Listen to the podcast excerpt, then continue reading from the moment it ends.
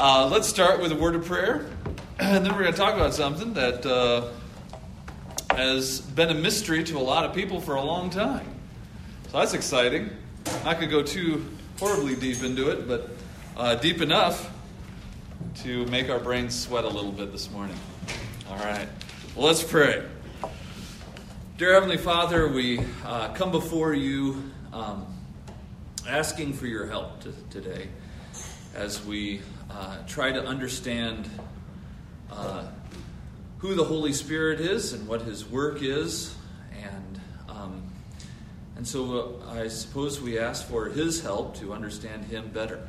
So we ask for that, and we ask for uh, good worship today as we uh, come before you in, in, about an hour to um, praise and worship you and uh, hear your word spoken to us through Andrew, and we pray uh, for uh, wisdom as he does that as well, Lord. We ask these things in your Son's name. Amen. Amen. All right. Well, today, as you can see on your on your sheets, the ever important sheets, uh, that we are going to talk about the Holy Spirit's work in the Old Testament. It's kind of a a mysterious thing because I think we all know or have some kind of an idea of what's going on now. Uh, we um, we're going to talk about it more uh, next week when we talk about the Holy Spirit's work in the New Testament. Uh, but how did the Holy Spirit work in the Old Testament? Um, some of us might think, well, who cares? because now things are different and uh, doesn't really matter. And what I'd like to show you today is that it does matter for many reasons. Uh, one reason is to demonstrate to you that the Trinity isn't something that was invented in the New Testament, it's something that is essential throughout the entire Bible. Another reason is that God is a God that does not change. And so we are not talking about something in God that changed in the New Testament. We're talking about a God who does not change but has done something new with us. Uh, and I think, well, I hope, we find that exciting. I may not explain it in an exciting way, but maybe you can look past that and see the exciting stuff that we're going to talk about. Okay. So here we go. Uh, if you would, turn to Genesis chapter 1, because that's where we first hear about the Holy Spirit. Genesis chapter 1. Genesis chapter 1 is a pretty interesting chapter because uh, you can uh, derive a lot of theology about who God is from that first chapter. Uh, the fact that God is not um, if you remember that term, a monad, remember what a monad is? Um, it is something that is fully singular. So God is God singular and three persons plural. And we find that out in the first chapter of the Bible. Um, so let me read for you the first two verses of the Bible. In the beginning, God created the heavens and the earth. And the earth was formless and void, and darkness was over the surface of the deep, and the Spirit of God was moving over the surface of the waters. Now, here's what's interesting. God, in his oneness, is mentioned in the first sentence of the Bible, and of the three persons of God, you wouldn't expect that the first person spoken of in the Bible is the Holy Spirit, not the Father or the Son. So that's interesting. And what we find is that the earth was formless and void. We're going to figure out what that means. And darkness was over the surface of the deep, and the Spirit of God, the Holy Spirit, was moving over the surface of the waters fascinating uh, what that would have looked like. Um, so let's look at this word here. Um, in the Hebrew, uh, it says the earth was uh, tohu and bohu. That's your uh, Hebrew lesson for the day. We can call Sunday school Hebrew school if you like for today. Um, tohu and bohu. Uh, interesting Hebrew words, um, and the translations are doing the best they can. Uh, tohu is a diff- difficult word to translate because um, it has Hebrew connotations that, when we try to put them into English, uh, you might need a few sentences to really get it. But what they chose to use was the word formless. Formless. So your first blank there is the earth was formless. That's tohu. Now, formless doesn't mean what we think in our scientific minds as formless. So, God created the heavens and the earth, and the earth was this mass of stuff floating around. He just couldn't get a real form out of it, and so God had to make it into a ball that we call a sphere called Earth. Uh, that's not necessarily what's going on. Uh, formless, uh, uh, so is referring to the fact that when God made the earth, it was the form of a ball like we know it now. But on in the earth, the waters and all that sort of stuff, and the land and everything that was that was there was not uh, subdued yet. It wasn't prepared yet for a human to live on it. Now, why did God do that? Couldn't God have made the earth immediately the way you see it now? Bam. Yes, He could have. But He chose to do it in stages in a way that there is an earth that is made that is not ready for humans, that then God starts preparing. Now, um, there are ways that I explain things to my son, uh, knowing what my son knows and knowing how I want him to learn something. Um, there are things I do in front of my son, and I try to make him notice that I am doing it. Um, and we have talks about things like that. And I do that because not because um, it would be easier just to do it my way, just get it done. But there are ways I show my son how something is done. And I do that because I want him to imitate me. Right? This is what fathers want from their children is for them to imitate them and imitate the good stuff. because they imitate the bad stuff really fast. Uh, you're reminded of that when you're reintroduced to having a three year old and a five year old, and you realize, wow, they imitate all the bad things about me so quickly, nor all the good things. Uh, so, um, what God is doing here is He is demonstrating how subduing and ruling, uh, how that what that looks like. Now, why would God want to uh, demonstrate subduing and ruling to uh, man. Man's primary mission. Yes. Uh, in the same chapter, after man is created, in verse 28 says, God blessed them, and God said to them, Be fruitful and multiply. That's the imitating of creation in a creaturely way.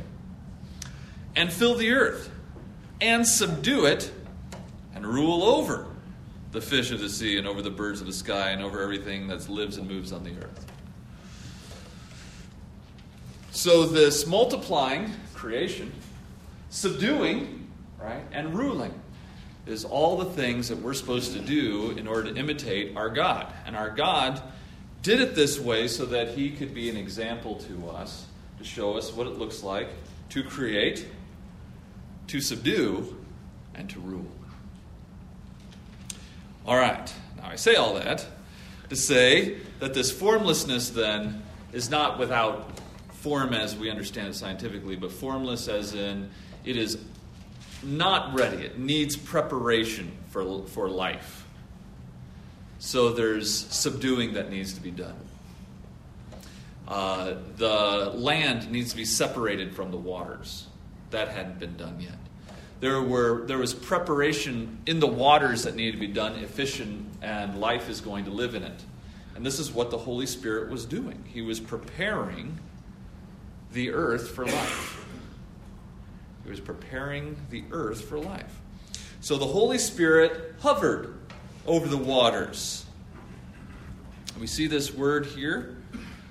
Um, he was over the surface of the deep. That word over there is the word that we have in Hebrew for hovering. To hover, to not be inside the waters, but to be just above them, to be over them.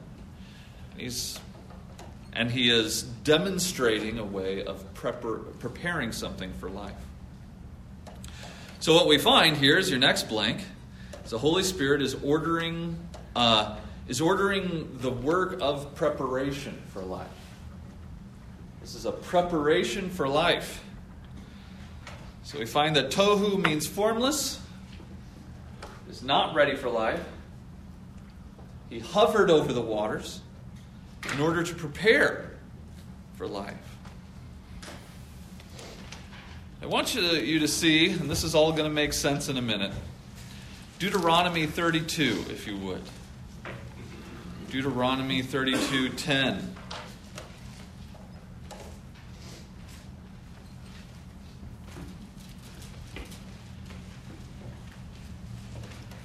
Okay, this is speaking of the Israelites, often referred to as Jacob.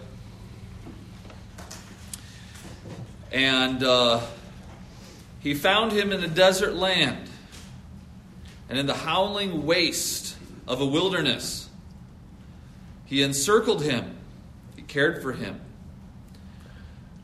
he guarded him as a pupil of his eye. Like an eagle that stirs up the nest, its nest, that hovers over its young, he spread his wings and caught them and carried them on his pinions. Okay, this is referring to the Holy Spirit's work, and we come back to that word hovering over the young. Here we have the word tohu used again referring to the wilderness. So, the wilderness obviously is not something that's formless, right? But it's a place that is not where people can live. So, um, it needs preparation, it needs subduing. So, what we find here is the Holy Spirit's work, again, is that prepar- preparation work trying to, and it says, uh, your next blank there, the Holy Spirit hovers like an eagle, guiding the, uh, the Israelites to life. He's guiding them to life. Remember, they're wandering the wilderness, uh, waiting for death of those that disobeyed the Lord. But the next generation was being prepared for life in the, in the new land that God had prepared for them. And we see again the, the Holy Spirit's work is this preparation for life. So does anyone can anyone forecast where I'm going with that?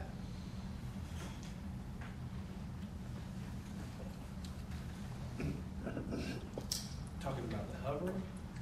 Yeah, how does the Holy Spirit prepare uh, people for life, um, maybe in your life. How has He done this? Well, through effectual calling, of course. Okay. Um, Meaning that he does the work. Yeah. He, he gives the Spirit, and then you to receive it. Yes.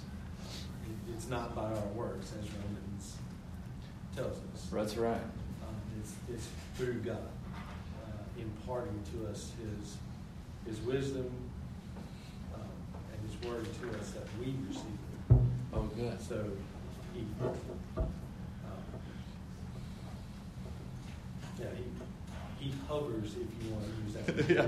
He hovers over His children like a shepherd watches over a flock. Yeah. Um, if I could use those two analogies in that way. Good, good. Yeah. So in Ephesians 2, um, what do you what are you before salvation? Dead. You're dead. That's right. Um, if you do not know the Lord, what is how do you feel about the Lord? What do you think about it? You can care less. You can care less. Waste of time. It's a waste of time. Yeah. Um, and you might think to yourself, well, I don't, you know, if I don't know the Lord, if, I, if I'm not a Christian, then I don't have to hate him, right? I can do something worse than hate. I can uh, act like he doesn't matter, right? I can act like he's not even there. He's not real. Um, in many, in many ways, that's almost worse than hate, right? Uh, it probably would, you can imagine um, what it would be like for your children if between you yelling at them all the time and being angry at them all the time or just pretending they're not even there. Which would be worse for your child? I mean, I don't know. I guess. Uh, um, ignoring them completely would be worse, I would think. And so, your natural disposition, because of the fall, your natural disposition toward God is full on who cares?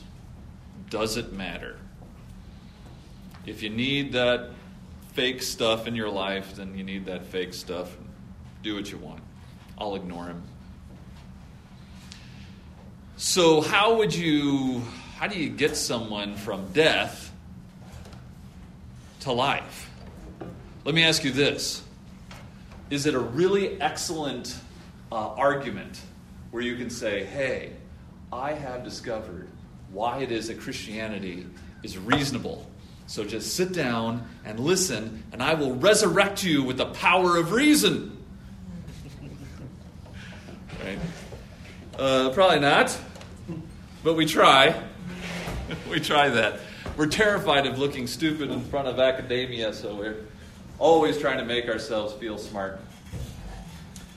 Um, how do you resurrect someone? How do you get something from death to life? Do we have the power to do it? No. No. Uh, we are tohu. We are formless and void. And for us to be able to believe anything, to change our thought of God from I don't care because I hate you to I love you, it would take a direct act of God for that to happen. And that direct act is the Holy Spirit. He hovers over that which is formless and void and makes it alive in Christ. That has always been his work. He did not suddenly change in the New Testament to a work of preparing, uh, preparing for life, right? Um, according to Scripture, you are saved through Faith. faith. Who is the one that hovered over you and gave you that faith? The Holy Spirit. Your faith is brought to you. You don't try to conjure it up through really good arguments of the cosmological argument or the or try to resurrect Thomas Aquinas from the dead so you could show me how to get saved. What we find is that the work is brought to us. The work of faith is brought to us. And because the Holy Spirit brought that faith, we are able to repent. And because of all that, we are in union with Christ. It's exciting. We'll get to that later. What we find in our next section is the Holy Spirit's saving work in people. He has a saving work in people in the Old Testament. To get to the Old Testament, let me show you something in the New Testament. Uh, go to John 3 5. John 3:16 is the verse everyone knows, but how do we even get to John 3:16? What is the context of John 3:16? Well, it's Jesus having a conversation having a conversation with Nicodemus. Nicodemus is an Old Testament guy. All his training was in Old Testament. Uh, the new stuff was a mystery to him. He was in the same boat as any other Old Testament person. And this is how the conversation goes. Uh, if we look at verse 5, if you remember, Jesus is talking about being born again. We often refer to that as a New Testament idea, right? Being born again. Uh, we have preachers coming from all over. Uh, we are this little this little church near our house. Uh, we love to read the little captions on there. Um, our favorite one, of course, and I think I shared this earlier, is the one that says "Not Calvinists." So you know where they stand. You know where they stand. Negatives aren't good. They should have just said definitely Arminian, and that probably would have made more sense. But uh, this time they have a an evangelist coming. Do you remember his name? Again. Again. He comes every year. It's very exciting. Uh, and, This time of year. yeah, this time of year. Whoever he is, Mike Bagwell. Mike Bagwell. Dr. Mike Bagwell. We're not sure where that doctorate came from. But uh, he comes every year, and it's very exciting because they schedule in a uh, revival. They're pretty sure that the Holy Spirit's going to work. So they schedule in a revival. We will schedule the Holy Spirit's work, and it'll be on, uh, according to that, uh, at the end of February. So, um, and they come in and they say, "We need to be born again. And, and so they try to persuade you and all this sort of stuff. And there's an altar call at the end to make sure people are coming forward and guilting their way to heaven, whatever it takes. And we kind of see this whole ordeal as a New Testament idea. Jesus uh, says right here in this, in this chapter that that's not a New Testament idea. Let's read. So, uh, Nicodemus will start in verse 4 said unto him, How can a man be, uh, be born when he is old? He cannot enter a second time in a mother's womb or be, and be born, can he? A very scientific guy. They act like the Bible has no science in it.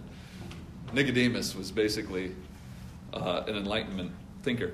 Um, and Jesus answered, Truly, truly, I say to you, unless one is born of water and the Spirit, he cannot enter into the kingdom of God.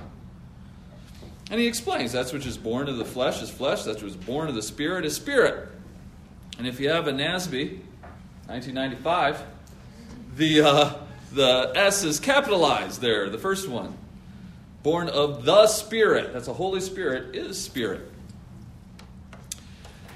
Now he says in verse 7 Do not be amazed that I said to you, You must be born again. The wind blows where it wishes, and you hear the sound of it, but do not know where it comes from and where it's going. So, so is everyone who is born of the Spirit. So he's comparing the Spirit again to breath, right? Or wind. And Nicodemus said to him, How can these things be? This sounds foreign to me, right? This is why everyone thinks Jesus is talking New Testament talk, but he's not. This is Old Testament talk. Because when he says, How can these things be? Jesus answered and said to him, Are you the teacher of Israel and do not understand these things? So Jesus is saying, How on earth can you be an Old Testament guy and not understand everything I just told you? Is Jesus expecting too much out of Nicodemus? It's the same kind of question I have when I speak to people that are deep into logic and reason, and I tell them, You understand that reason isn't designed to tell you what's true or false about the universe, only what is consistent about what you already believe to be true. Mm-hmm. Don't you know this, being a logician? They should know it because that is the foundation of logic. It's, it's a machine, not a discerner of truth. Mm-hmm. Everyone that has studied logic should know that. And Jesus is saying this not because he's expecting too much out of Nicodemus, but because Nicodemus should know this, because this is Old Testament talk. Being born again through the work of the Spirit. So, what we find here is that all were born of the Holy Spirit who were saved. That's your first blank in that section. Salvation always came through the work of the Holy Spirit. There was never a time where it didn't happen that way. So if someone, uh, so Abraham, when he believed God, the only way he could believe God was if the Holy Spirit was working in him. There was never another way. Since the fall, if we're going to say the fall has affected us since Adam, then the only cure since Adam is the work of the Holy Spirit, so that we might be unified with Christ because of the work he did, because of the love of the Father. Is everyone understanding how important it is to believe in the Trinity if you really want to understand your salvation? Um, it is why that, uh, on a side note, is why we are not worshiping the same God as anyone that denies Christ. Right? Muslims are not worshiping the Father and just don't know He has a Son. Right? If I hear that again. Okay. Um, and let's look at Romans 8, just to back this up to ensure that we're uh, I'm not just making this up. Romans 8, verse 7. Because the mindset on the flesh is hostile toward God, for it does not for it does not subject, subject itself to the law of God, for it is not even able to do so. So you're you are not able to obey the law, not because the law is hard, but because you hate God. You're hostile. That's who you are. Right? This is why Martin Luther was so important to our understanding of Scripture. Martin Luther said we need to go back. Things have gotten confused. We need to go back. The Catholic Church was claiming that when you're born, you are stained with sin. It's a stain on you. Other, you're otherwise a good person, but sin has, it's a stain. Right? It's as if you have this beautiful Brooks Brothers shirt, but there's red sauce on it. And baptism is your tide that you need to get rid of that stain. You otherwise have a wonderful shirt. I mean, it's Brooks Brothers. I mean, it's custom fit, right? Whatever fit what works for whatever shape you are, you have it. Beautiful shirt. And it's just that stain. And baptism will get that stain off for you. Martin Luther was saying, no, that's not what sin is. You are wearing the stain. You are nothing but stain. The only way to get rid of the stain is to get rid of you. And you have to die. And Christ must live in you. In other words, the only way to get rid of sin is for a complete trans, transformation to occur where you die and Christ lives. You die with Christ, you're resurrected with Him, and that's the only way for it to happen. So when we see what uh, Romans 8 is saying, it's not saying that uh, the law was so hard that you're otherwise pretty good person, but it's just too hard. It's just tough. God expects too much out of us. Uh, that's not what it's saying. It's saying the law is impossible for you because you hate the lawgiver. You hate the one that the law is patterned after. Because you hate the God, you hate his character. If you hate his character, how can you love his law? His law is an expression of his character. So no one comes to God, there's your next couple blanks. No one comes to God without the Holy Spirit. No one. The salvation of Adam and Eve came by the power of the Holy Spirit. In the fall, they were hostile to their God, and their repentance was possible only by the work of the Holy Spirit, bringing them faith. Um, Numbers 14 24 and 27 18 talks about individual people who the Holy Spirit came upon so that they might be saved. Holy Spirit's preparatory work for life. They had to have faith to have life. Holy Spirit's preparatory work for life. All right. So that brings us to the Holy Spirit's gifts in the Old Testament. Oftentimes, when we hear about the Holy Spirit's gifts, we're talking about uh, 1 Corinthians, right? But the Holy Spirit gave gifts in the Old Testament as well. In Nehemiah 9:20, uh, we find that the Holy Spirit teaches people. He instructs them. He teaches people. 2 Peter uh, 1.21 says that the Old Testament was, was written by prophets. And these prophets did not say what they wanted to say, but they were uh, inspired by the Holy Spirit. The Holy Spirit was the will behind what was said. Exodus 31 3. The Holy Spirit gives unique wisdom to people who needed it at the time. Um, let me look at let's look at that very quickly. That's kind of important. Exodus 31 3.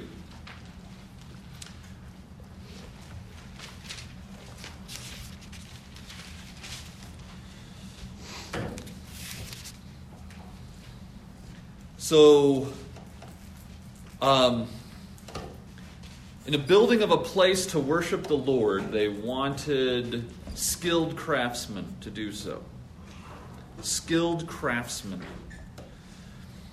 And what we find uh, with that first verse now the Lord spoke to Moses, saying, See, I have called by name uh, Bezalel, I think, um, and, uh, son of Uri and son of Hur, the tribe of Judah.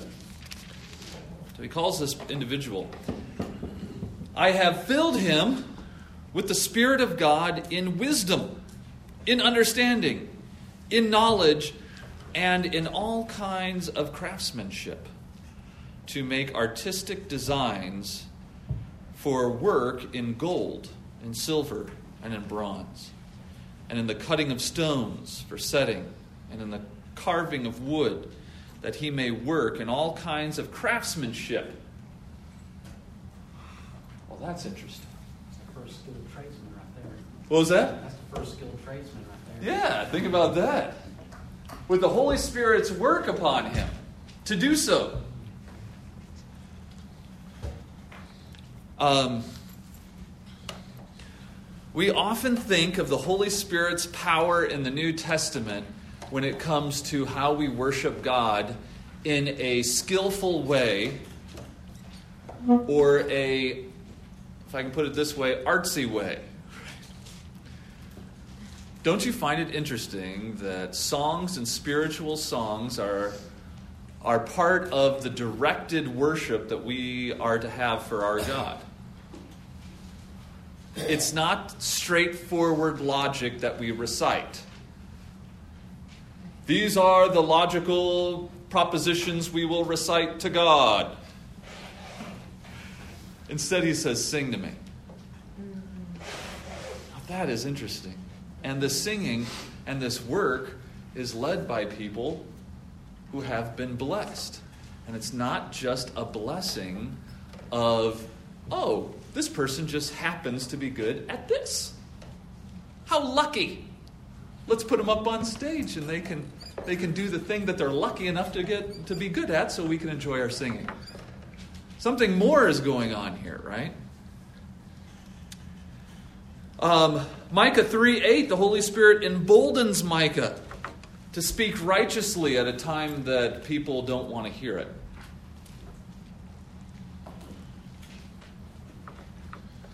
Sometimes, when we hear something from the pulpit that really gets to us and convicts us, uh, because we're humans, we often, our first thought might be, uh, he's, he's not right on that. Uh, we accuse the speaker. Um, we might even say, you know, he enjoys talking that way and, and saying controversial things like that. I can just tell. He likes this.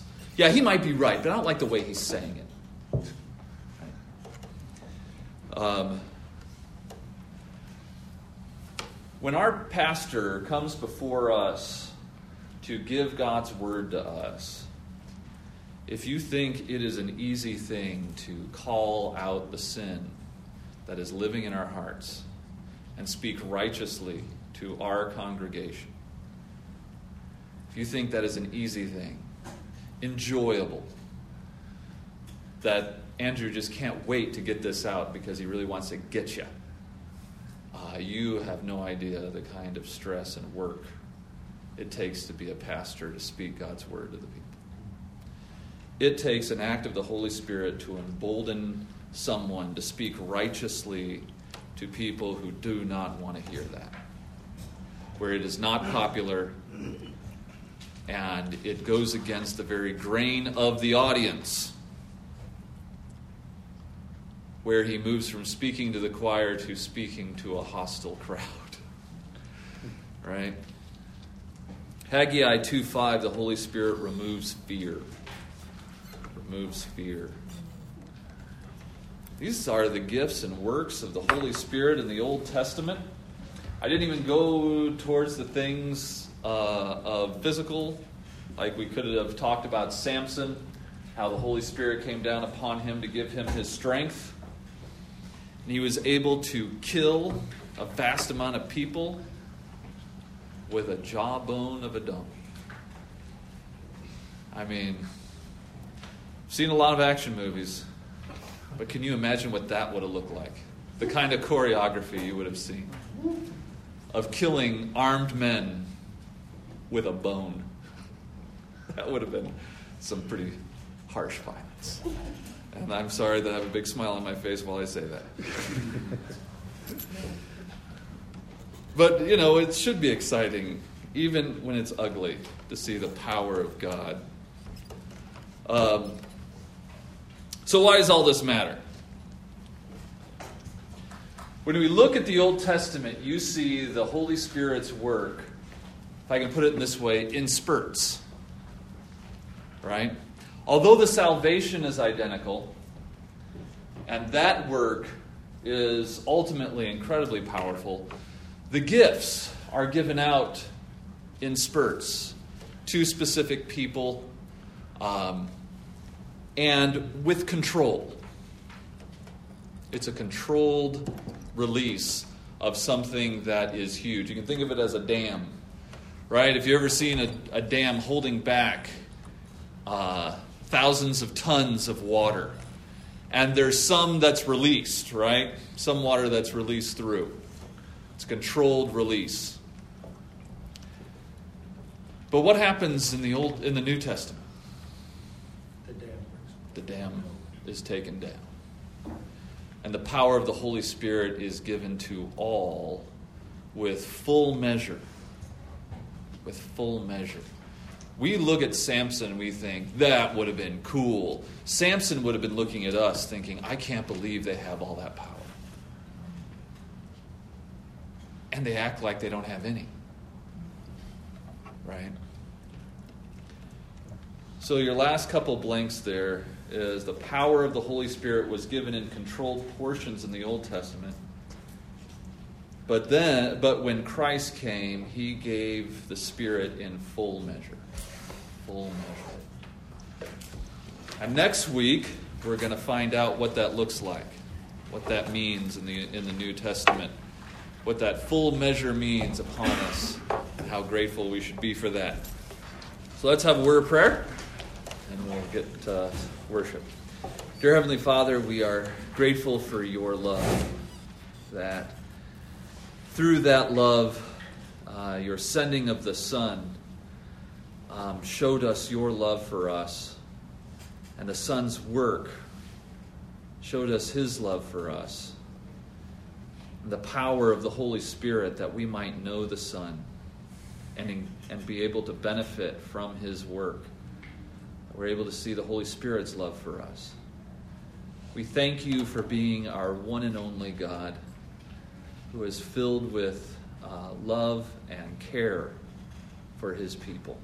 We pray for your blessing over our worship today, that we might do it in spirit and in truth, and for the, your glory. In Jesus' name, amen.